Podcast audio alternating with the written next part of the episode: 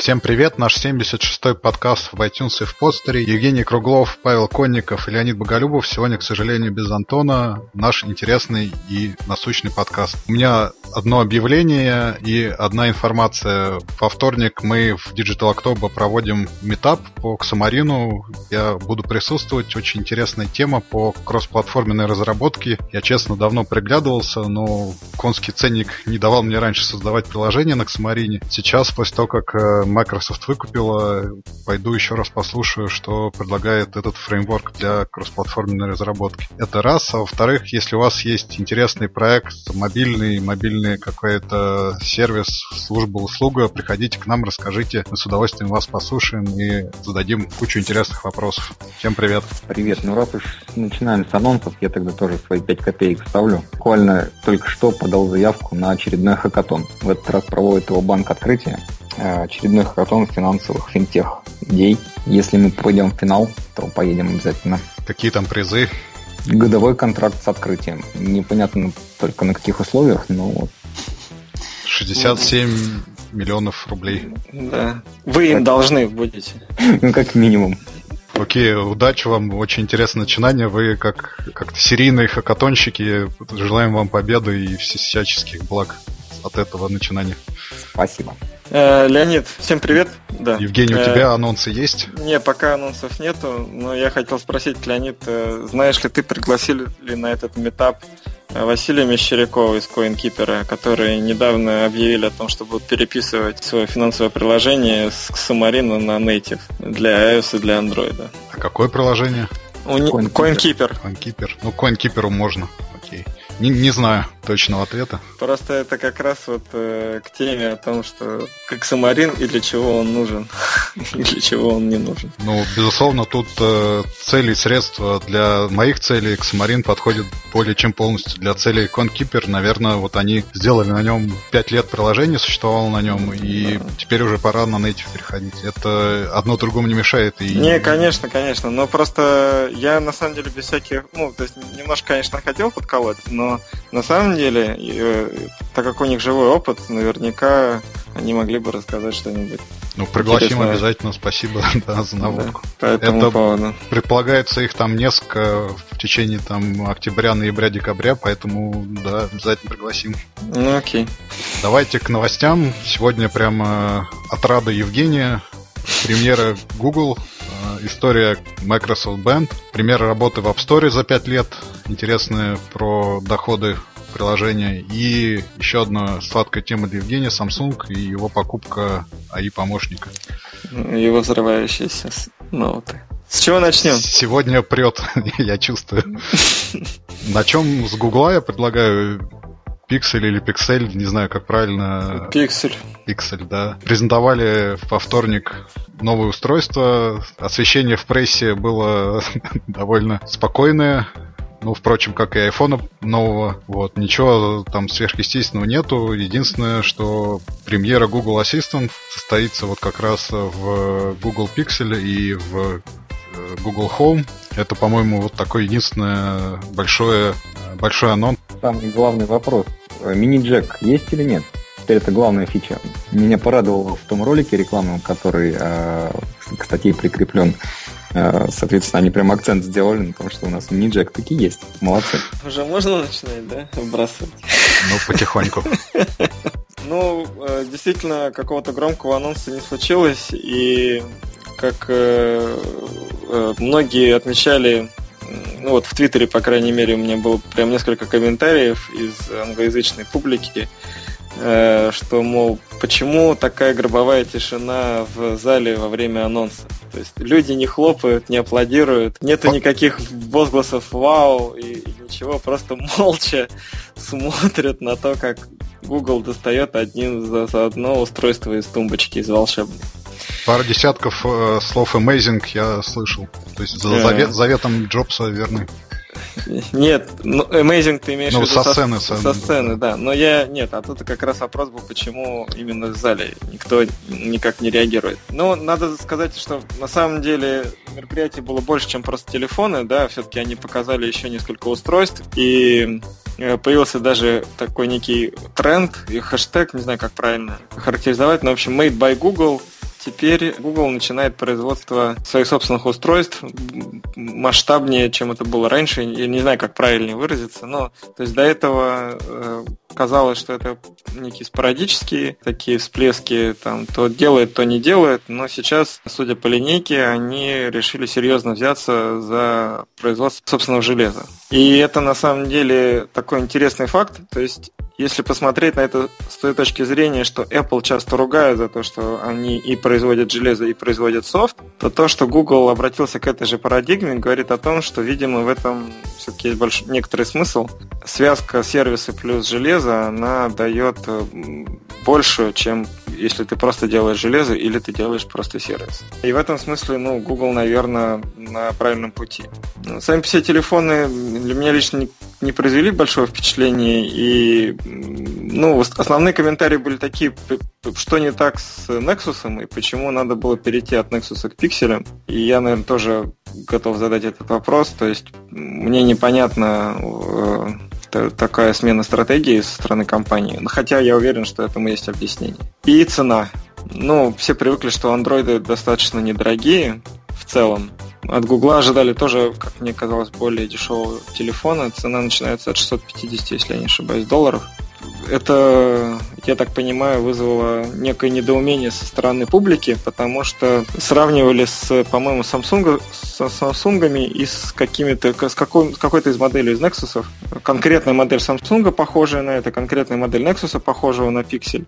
Или, или там, не знаю, как, как они сравнение это проводили. Но, в общем, говорили о том, что было продано достаточно небольшое количество аппаратов, то есть всего там, 4 или 5 миллионов штук, соответственно, цена является здесь блокирующим фактором для, для компании. И, и, ну и вопрос, каковы перспективы этого телефона на рынке, вот он на самом деле упирается не столько в характеристики, сколько в цену. Ну и, наверное, все. То есть я, я не знаю, честно говоря, что больше сказать, так как я не пользователь Android, то мне трудно выдавать э, какую-то аналитику, там, сравнивать его с другими устройствами. Я думаю, что, наверное, этот телефон не хуже лидеров рынка. Наверное, в чем-то лучше, и основное его а, достоинство в том, что он напрямую от Гугла, и это означает, что вероятнее всего пользователи этого телефона будут получать какие-то плюшки. Говорить сейчас о чем-то конкретном сложно. Плюшки очевидные. Во-первых, у него будет адекватно обновляться Android, по-моему. Ну да. Очевидно. Это главная плюшка. Это да. Второе, Google Assistant, если вы поняли, я не знаю, он нигде, кроме Pixel и Home, работать в других Android-устройствах не будет. Вот этот э, помощник интеллектуальный, он эксклюзив. А, да, я, да, верно, я забыл про него, да. Они объявили его только для, для Pixel, совершенно верно. И это все? Или что-то еще? Нет, все, наверное. Наверное, все, да. Ну, да, вот, наверное, Google Assistant, Assistant это действительно самое заметное отличие. Вот так, так, так некая эксклюзивность, как Полноценный ответ Siri называют. Но, опять же, непонятно, насколько это может служить э, поводом да, для покупателя выбирать э, именно Pixel, а не другое устройство. Например, от Samsung, которые купили своего голосового э, помощника. Ну, что мы обсудим, наверное, чуть позже. Станет ли Samsung теперь э, переходить на Tizen, потому что его, по-моему, давнишнее давнишний ночной кошмар это вот как раз выпуск Гуглом э, собственных устройств, и они давно уже, так сказать, бэкап себе делают с Tizen ом. По-моему, момент настал, и Viv у них есть, и Tizen у них есть, и теперь когда Но... Google им вставляет палки в колеса. С, с Tizen ом большая проблема сейчас это то, что то комьюнити разработчиков, которое было, э, и которое готово было по Tizen что-то портировать, мне кажется, оно сейчас умерло, потому что уже в течение последних там, двух или трех лет платформа активная э, компания не поддерживалась. Ну ты что, и... у них есть э, десятки миллионов индусов. Тайтон работает в Индии же двумя уже как минимум смартфонами, и А-а-а. натравить индусов на приложение для Тайзон ничего. Да, я про, про Индию забыл. Ну, просто в России они очень долго обещали выпустить смартфон, и там много всяких историй было с этим, и в итоге... Ну, это, это сродни BlackBerry, который мы обсуждали в прошлом разе. Да.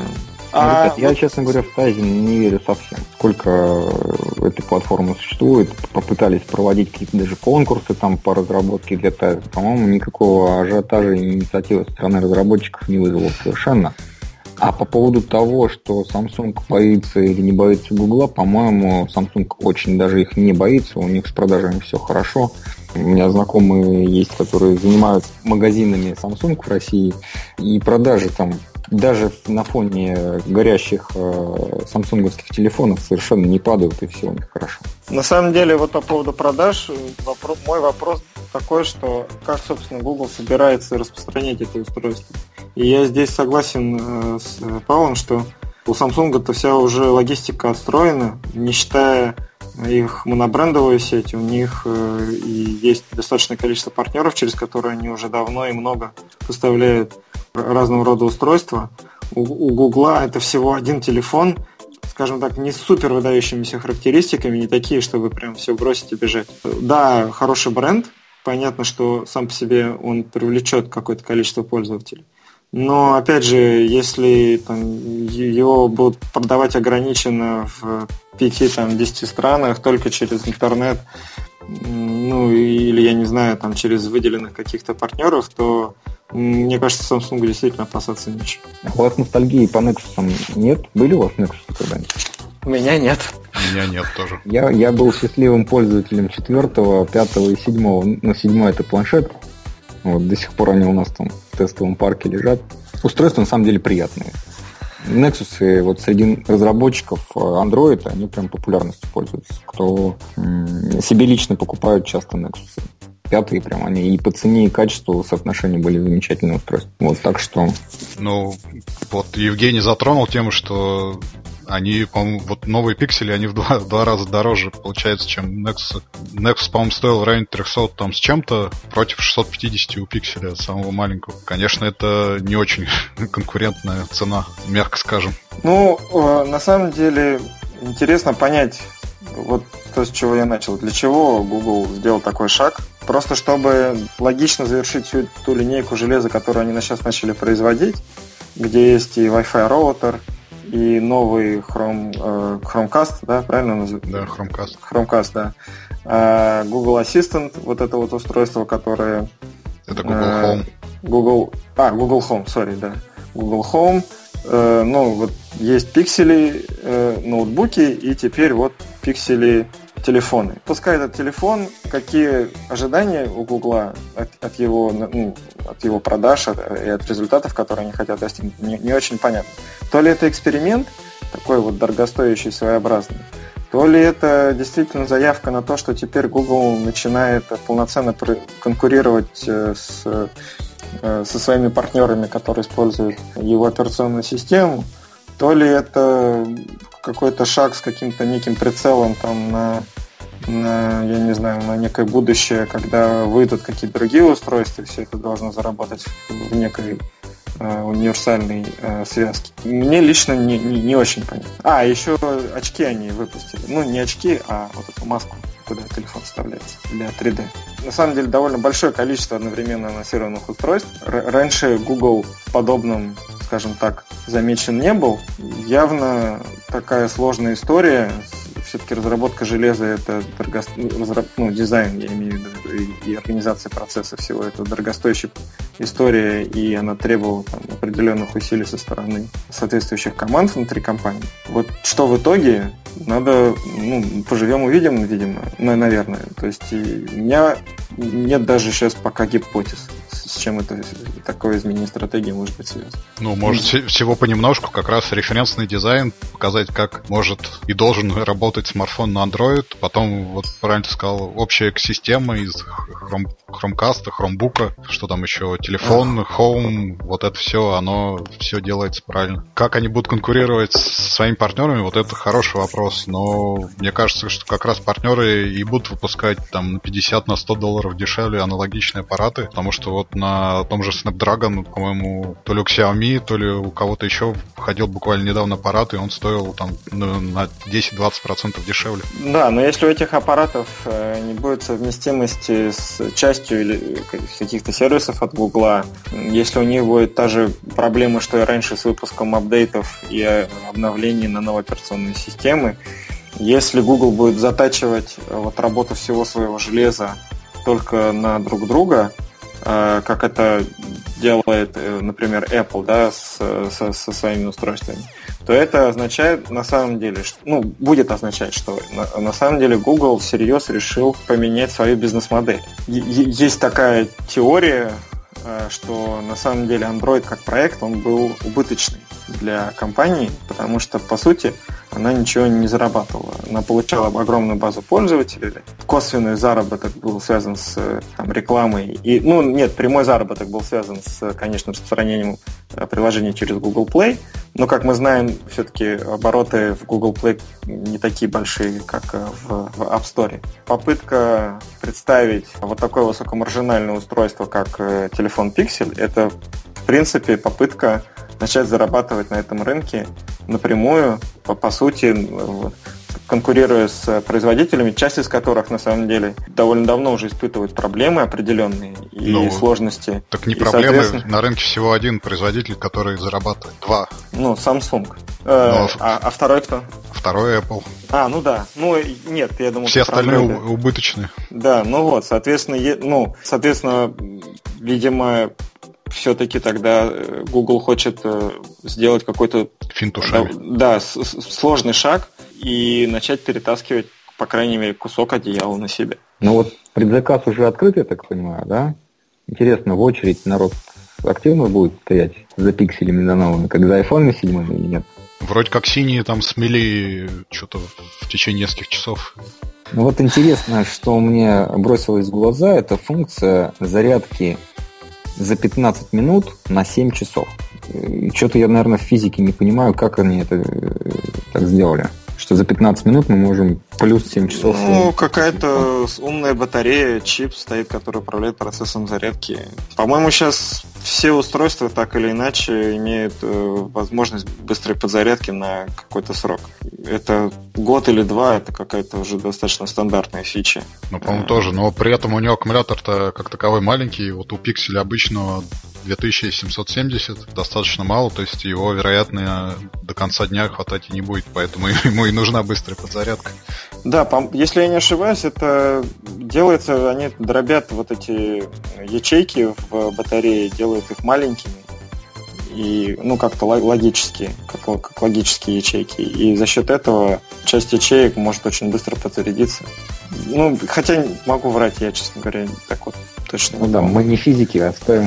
Но у, у тех же Apple там карандаш, например, там на 30 минут, э, нет, на, на 5 минут зарядки 30 минут работы или что-то такое, какая-то функция. На айфоне они тоже говорят о том, что, по-моему, 2 часа зарядки дают 70% заряда или 60% заряда батареи. Ну, то есть, э, так или иначе, похожие режимы есть сейчас, по-моему, на всех устройствах. Э, и связано это как раз с тем, что, да, они, так как они быстро умирают, то их надо быстро оживлять. Ну ладно, мы отвлеклись, мне кажется. Леонид, ну ты-то купишь себе пиксель? Не знаю, надо потестить. Ну, на тесты возьмешь. Гугла взять, да. Да, ну хорошо. А когда, кстати, в России... Тогда расскажешь, когда возьмешь. В России неизвестно, когда появится? Нет, по-моему, неизвестно. По-моему, там даже и не обещали Россию, честно говоря. Особенно с учетом того, что неизвестно, поддерживает ли Google Assistant русский язык. Я предполагаю, что пока ждать не стоит. Очень как жаль. появится, возьмем потестить обязательно. Да. Ну что, кто у нас следующий?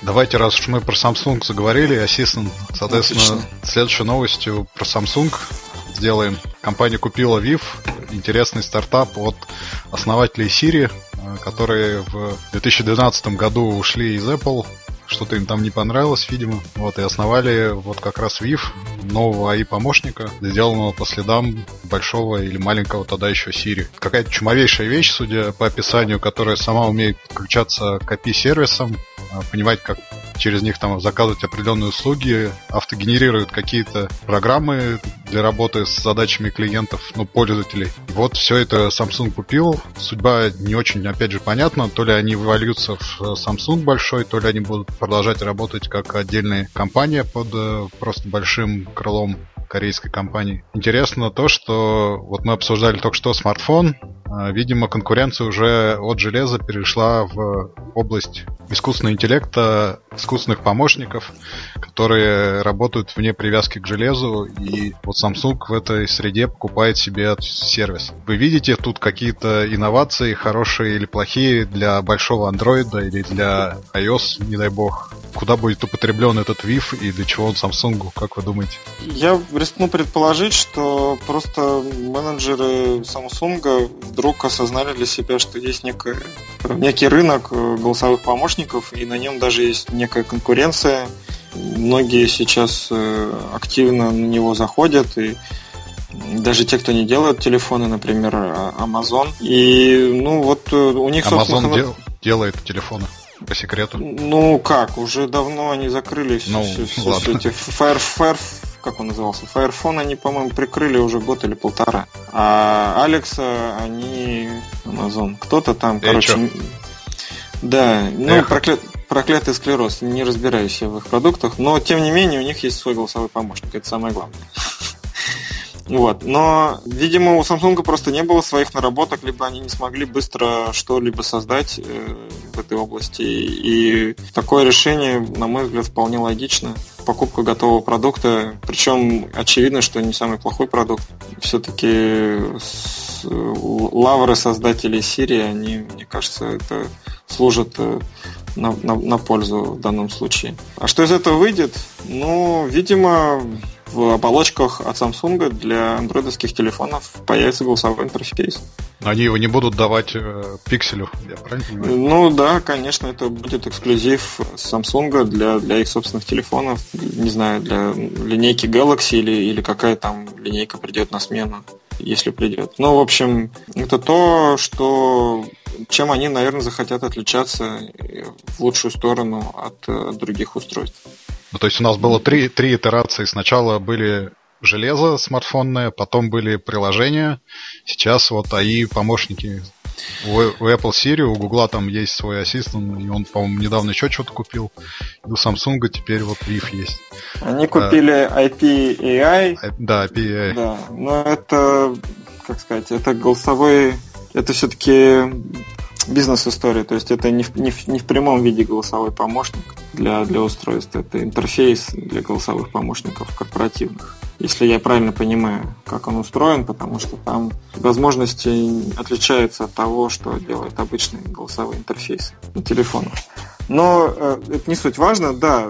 Э, на самом деле это просто означает, что Google активно в эту сторону работает, ему это направление интересно, и они его собираются развивать. И очевидно, что Samsung э, для себя решили, что если они сейчас не впрыгнут в этот поезд, то потом может быть поздно. Мне кажется, все очень в этом смысле все очень просто. Павел, что ты думаешь, как тебе вот этот революционный бэкэнд, который сам пишет код? Я хотел бы немножко с другой стороны посмотреть на эту новость, а со стороны того, что ребята в 2010 году уже один раз продали свою компанию, а в 2016 еще раз продали примерно то же самое. И они большие молодцы. Вот. Хотя там сумма сделки не разглашается, но на сегодняшний день в ВИФ проинвестировано уже порядка 30 миллионов долларов на 30 человек компания, примерно по миллиончику на каждого. Так что я думаю, Samsung там должен кратно, ну, да. кратно эту сумму увеличить, наверное, сумма сделки в районе сотни. Так что большие молодцы ребята, дважды в одну воду, говорят, зайти нельзя, а эти умудрились прямо. На волне, так сказать, интереса к искусственному интеллекту. Это хорошее замечание, но если можно так сказать, они в каком-то смысле были первопроходцами этой темы, поэтому не мудрено, что они смогли так вот э, монетизировать ее дважды. У меня есть, я, честно говоря, не уверен, но если вот Леонид сказал, что они в 2012 году вышли из, из, из Apple, рискну предположить, что, возможно, это было связано с, со смертью Джобса, то есть у них через год после его кончины мог кончиться эксклюзив и, или там non-compete. Соответственно, вот они решили, что они добьются большего, создавая и работая независимо от компании. Плюс в 2012 году в Apple началась перестройка, так что неудивительно, что они могли принять такое решение в тот момент. Да, но, видимо, было правильным, раз они смогли найти нового покупателя. Вот. Интересно, каково это сначала работать с Apple, а, а теперь работать с Google. Samsung. Samsung. Ой, с Google, с Samsung. Оговорился, да, по Фрейду. Почему люди уходят из Apple? Вот главный вопрос. Ну, Такая же хорошая, как компания инновационная. По, там. Потому что Apple Тим Кук обречена, один чувствует. Да, обречена? Конечно. Все об этом знают. А, в этом смысле.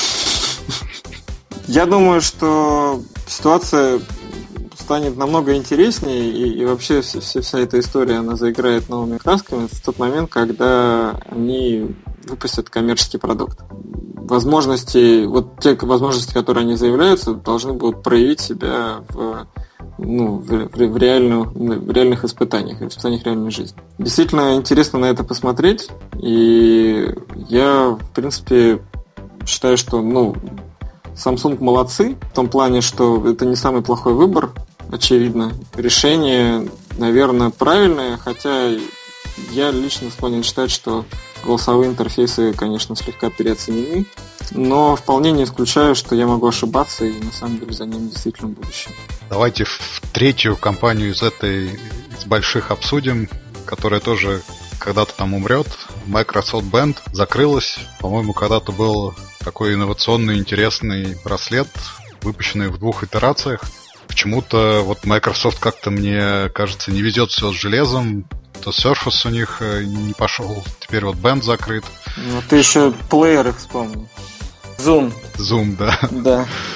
Э, зато Xbox пошел, вот, HoloLens, да, как называется? Ну, HoloLens еще в коммерцию, коммерцию не запущен. Пока вот, вот, вот на подходе. Да. Что происходит с Microsoft? Ну, с Apple понятно, с Google понятно, Samsung э, там где-то между ними. А вот почему так Microsoft не может никак себе... А, ну вот телефон мы еще забыли, конечно, Nokia. А, ну да, точно, да, да, да.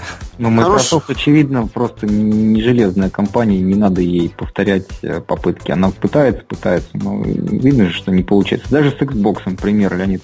Только они выпустили Xbox, сразу же Sony выпускает Slim и Pro, понимаете. Ну, а по поводу бендов, из всех моих знакомых, у кого есть бенды, это исключительно китайские вот эти Xiaomi. Ну, ты Возможно, бра- браслеты, а не бенды. А, ну или... Ну, это, по-моему, одно и то же, это разные вещи. Ну, бенд в данном случае это, это марка. бренд марка, да, бренд Microsoft имел. Ну, браслетики, да, я имел в виду. Фитнес-трекеры. Вот. А, к сожалению, я не пользовался никогда. У меня вот есть часики от фруктовой компании. Но тоже пользы не так много от них. Поэтому от браслетов, мне кажется, пользы еще меньше, но а, зато они активно заставляют людей ходить пешком и наматывать вот эти вот тысячи шагов, 10 тысяч шагов в сутки. По-моему, это единственная польза от браслетов. Мне кажется, просто с китайцами конкуренцию они не выдержали и поэтому закрыли. Ну, неизвестно, с кем они не выдержали конкуренцию, потому что лидером на этом рынке является Fitbit.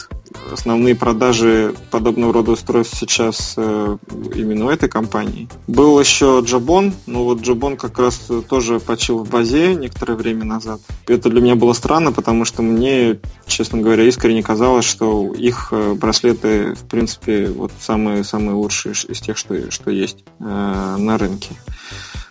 По поводу Microsoft, мне кажется, что основная проблема в том, что все-таки для них это расфокус.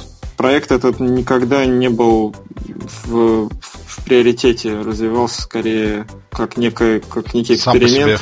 Да, и этот эксперимент вот, ну, не, не, не удался. Почему не удался? Ну, я, я думаю, что причина именно просто в том, что не, до, не было достаточно интереса именно внутри компании к развитию его, пониманию того, куда его двигать, что с этим делать. Вот. И, возможно, это, соответственно, вызывало непонимание у пользователей, которые просто не знали, стоит ли выбирать этот браслет или можно выбрать какой-то другой, там, не знаю, с более продвинутыми характеристиками. В больших компаниях часто появляются, умирают проекты, которые, как казалось бы, должны прийти были надолго, а они вот внезапно быстро заканчиваются. У Microsoft действительно в последнее время таких историй очень много.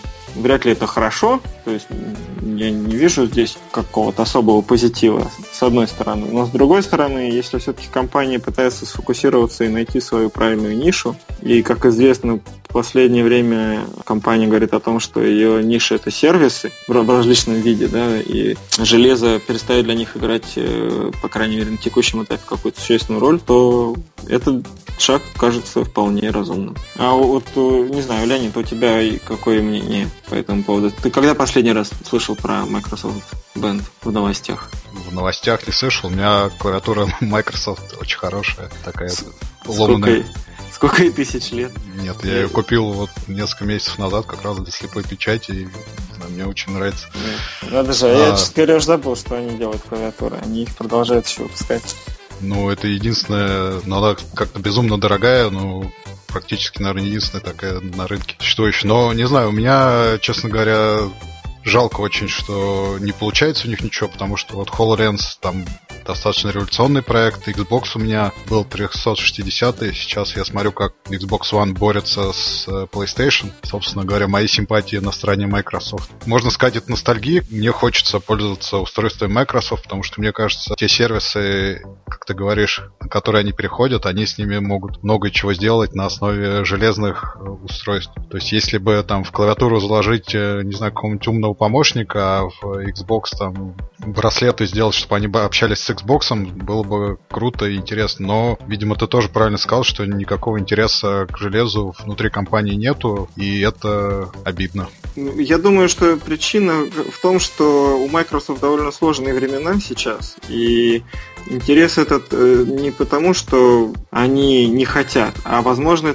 интереса нет, потому что они скорее не могут. И, и для компании сейчас вопросы внутренней оптимизации и, и фокусирования на на правильных э, направлениях и идеях ну, важны и критичны в гораздо большей степени, чем номинальное присутствие на рынке носимых устройств. Вряд ли у них была какая-то хоть сколько-нибудь существенная доля на этом рынке. Вряд ли у них есть понимание какого-то будущего, которое они бы с этими устройствами связывали, иначе бы они его не закрыли. Как итог, в принципе, если компания перестанет тратить ресурсы на проект, который никому не нужен, не интересен, и начнет тратить их на проект, который скорее более перспективен, то это же хорошо. Ну, то есть, э, на самом деле, для компании это лучше. Ну, наверное, но когда уходят такие большие компании и теряют чего-то, становится пусто. Ну, ну это больше, да, конечно, конечно, эмоциональное такое, когда там Windows Phone, они сколько там, три или четыре раза апдейтили,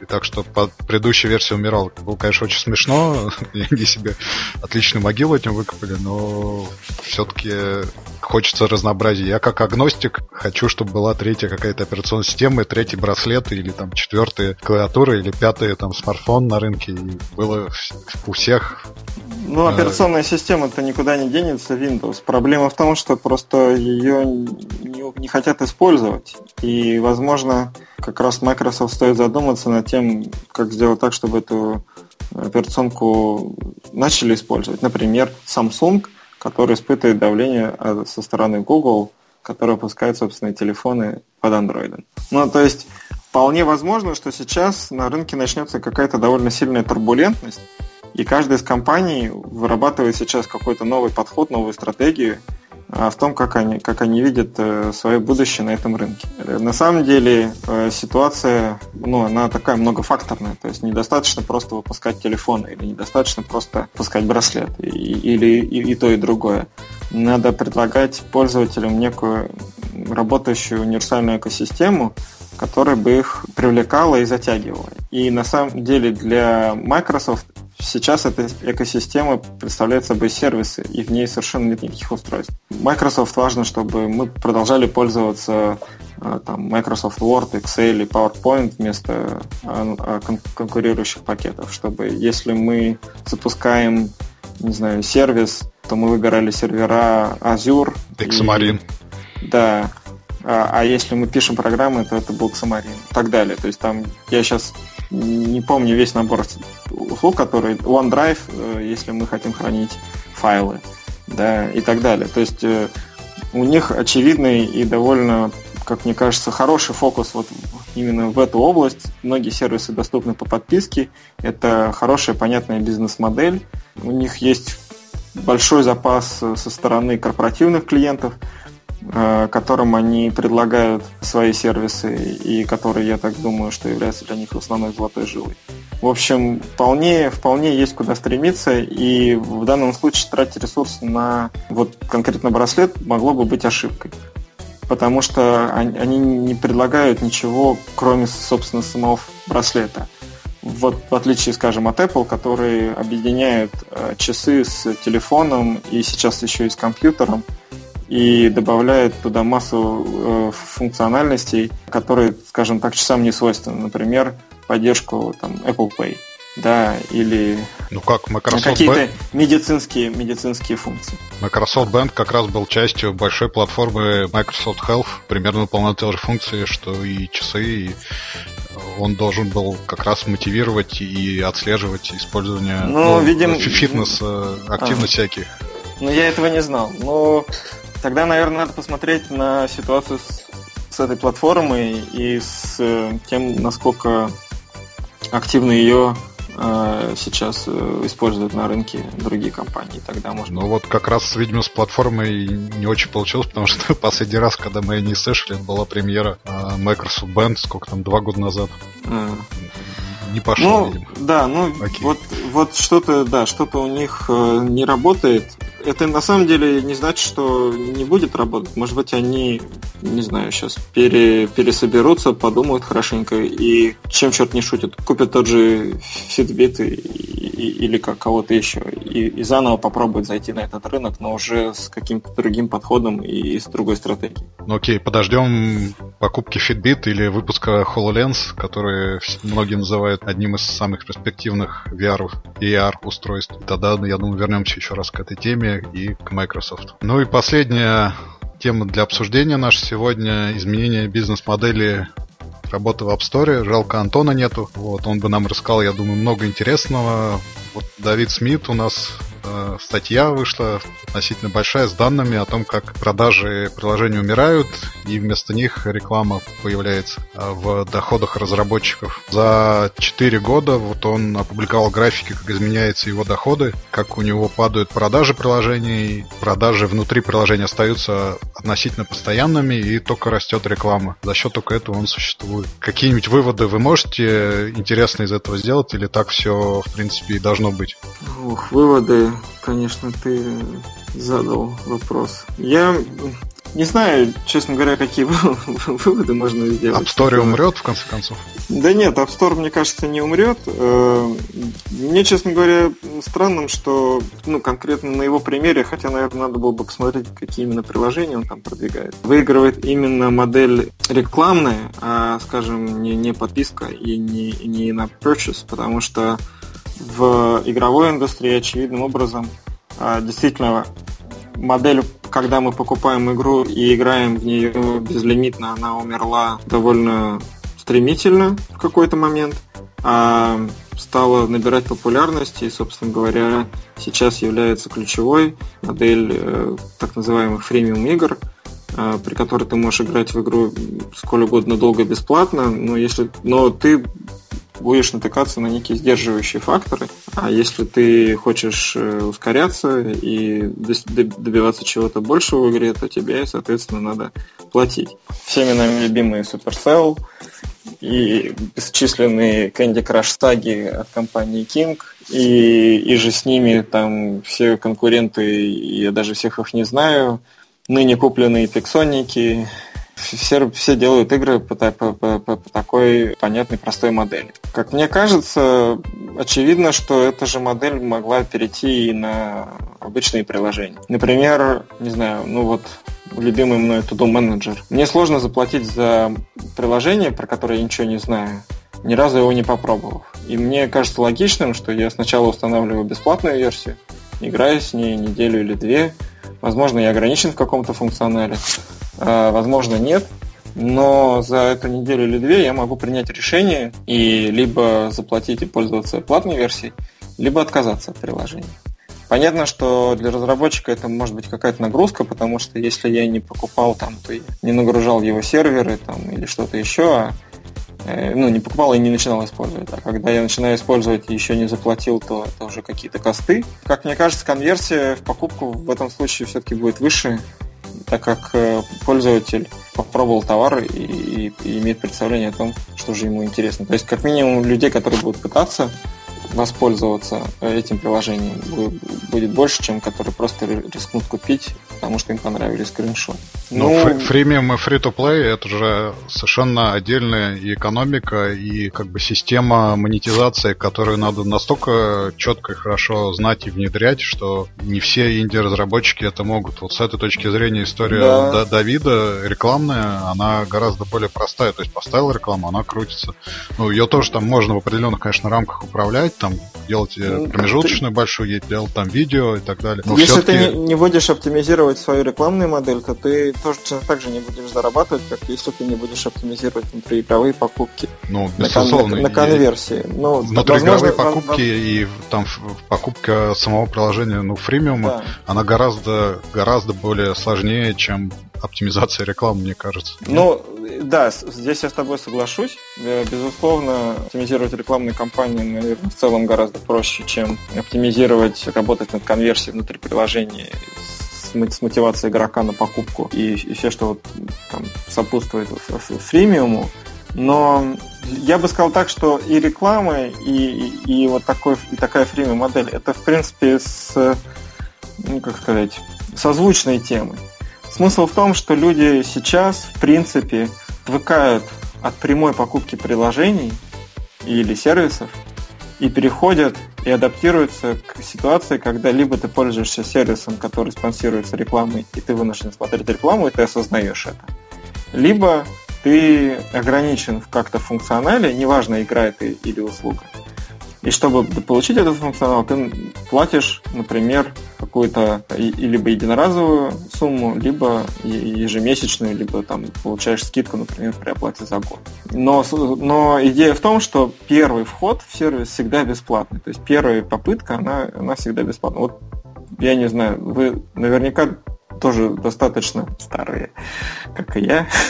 Извините за грубость. И помните все такую историю, как shareware. Был период, когда весь софт в интернете распространялся по модели shareware. И никак, ну, это был такой такая стандартная схема, которая, по-моему, не знаю, там большинство участников, которые предлагали какие-то продукты, программы и так далее, они предлагали именно по такой модели.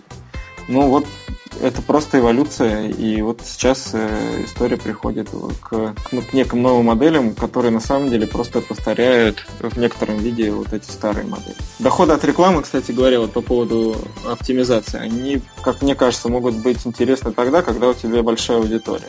А если у тебя аудитория не очень большая, то на самом деле продажа продукта либо прямая, либо через внутри внутренние какие-то покупки, она может быть оказаться гораздо более эффективной. Павел, прости, мы что-то затянули. Как тебе да, кажется? Я хотел, я хотел посмотреть э, другой, опять же, еще с одной стороны на то, какие данные приводит автор.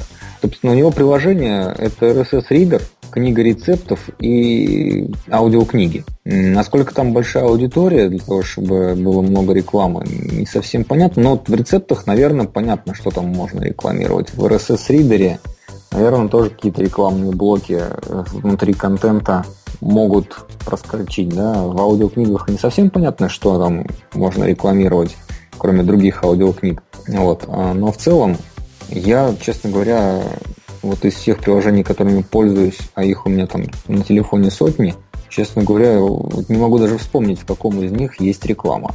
Поэтому я согласен с Евгением, что скорее подписные модели сейчас рулят. Естественно, покупные уходят. Поэтому с тем, что у него растет рекламный доход, ну, возможно, действительно специфика его приложений. Потому что ну вот реально, я не могу вспомнить ни одного примера у себя, где бы была реклама. Ну, по себе мерить неправильно. Я уверен, что приложений, где есть реклама, их достаточное количество. Просто тут дело не в том, где она может быть, где или не может быть, или какая она может быть.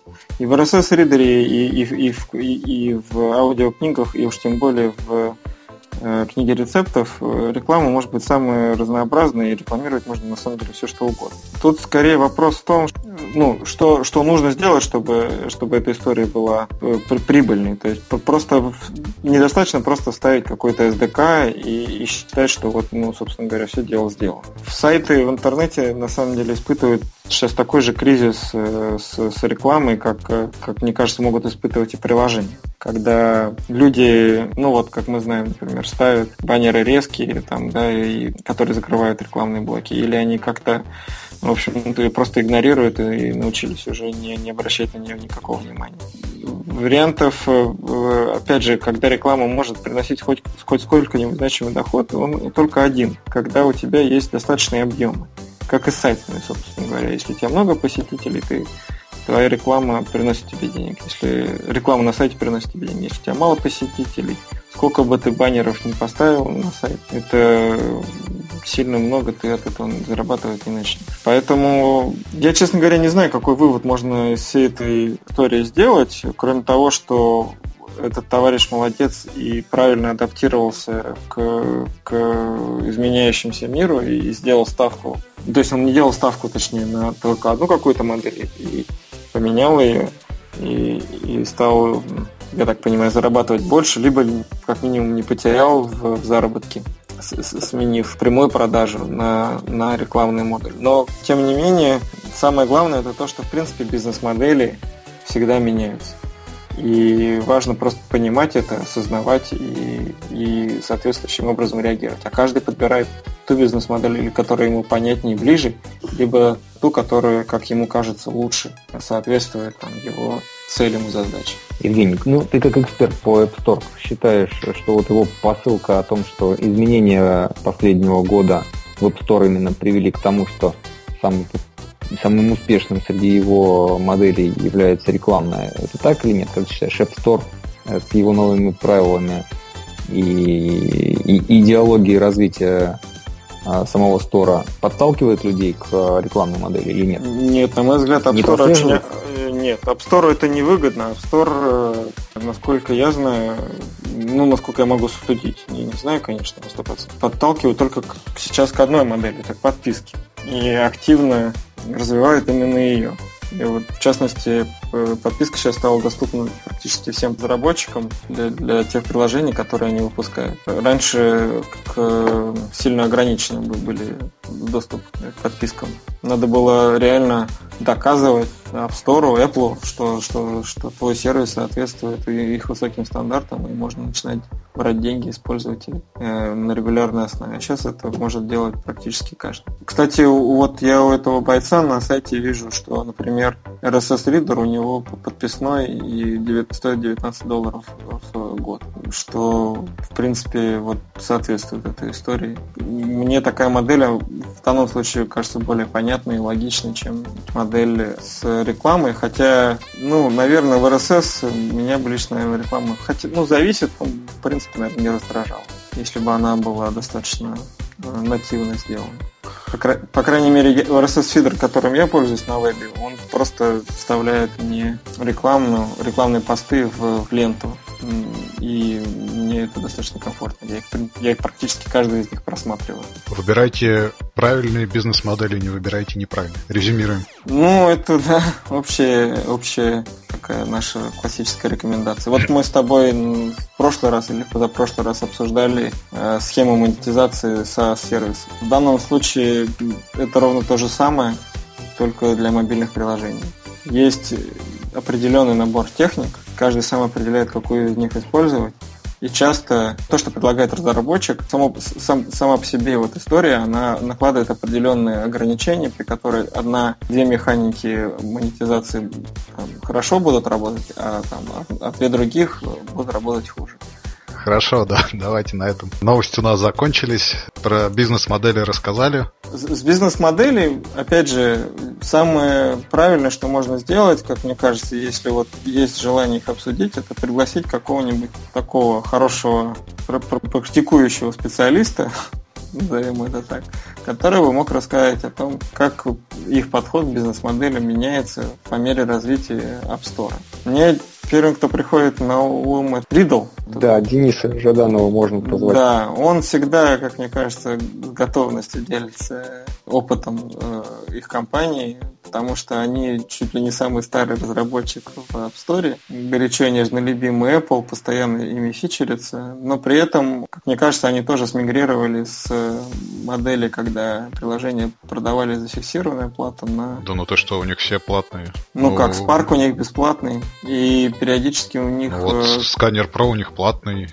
PDF ну, у, у них, по-моему, ну, ну, в общем, тем более, тогда есть смысл послушать, почему у них все платно и почему они, например, отказываются, не, не хотят переходить на подписку или на, на что-то еще. Ну, то есть, это будет другая точка зрения, но она точно так же будет полезна для того, чтобы узнать, что там происходит и что они по этому поводу думают, чтобы натолкнуть наших слушателей на какие-то полезные... Вот сканер, принтер, календарь, PDF-конвертер, у них все платно, причем за не за, всегда за очень приличные да, деньги. Да. да. PDF-офис бесплатный один. Ну окей, давайте на этом закончим. Дениса позовем, конечно. Спасибо, что слушали нас. Нет, вот еще документ 5 бесплатный. Спасибо, что слушали нас. До следующей недели. Хороших вам приложений, хороших апсторов и хороших смартфонов. Всем пока. Спасибо, Выбир... пока. Выбирайте правильные браслеты умные и не выбирайте неправильные умные браслеты. Ура! Да прибудет с вами голосовой помощник. Все, пока. До новых встреч. Пока, ребят.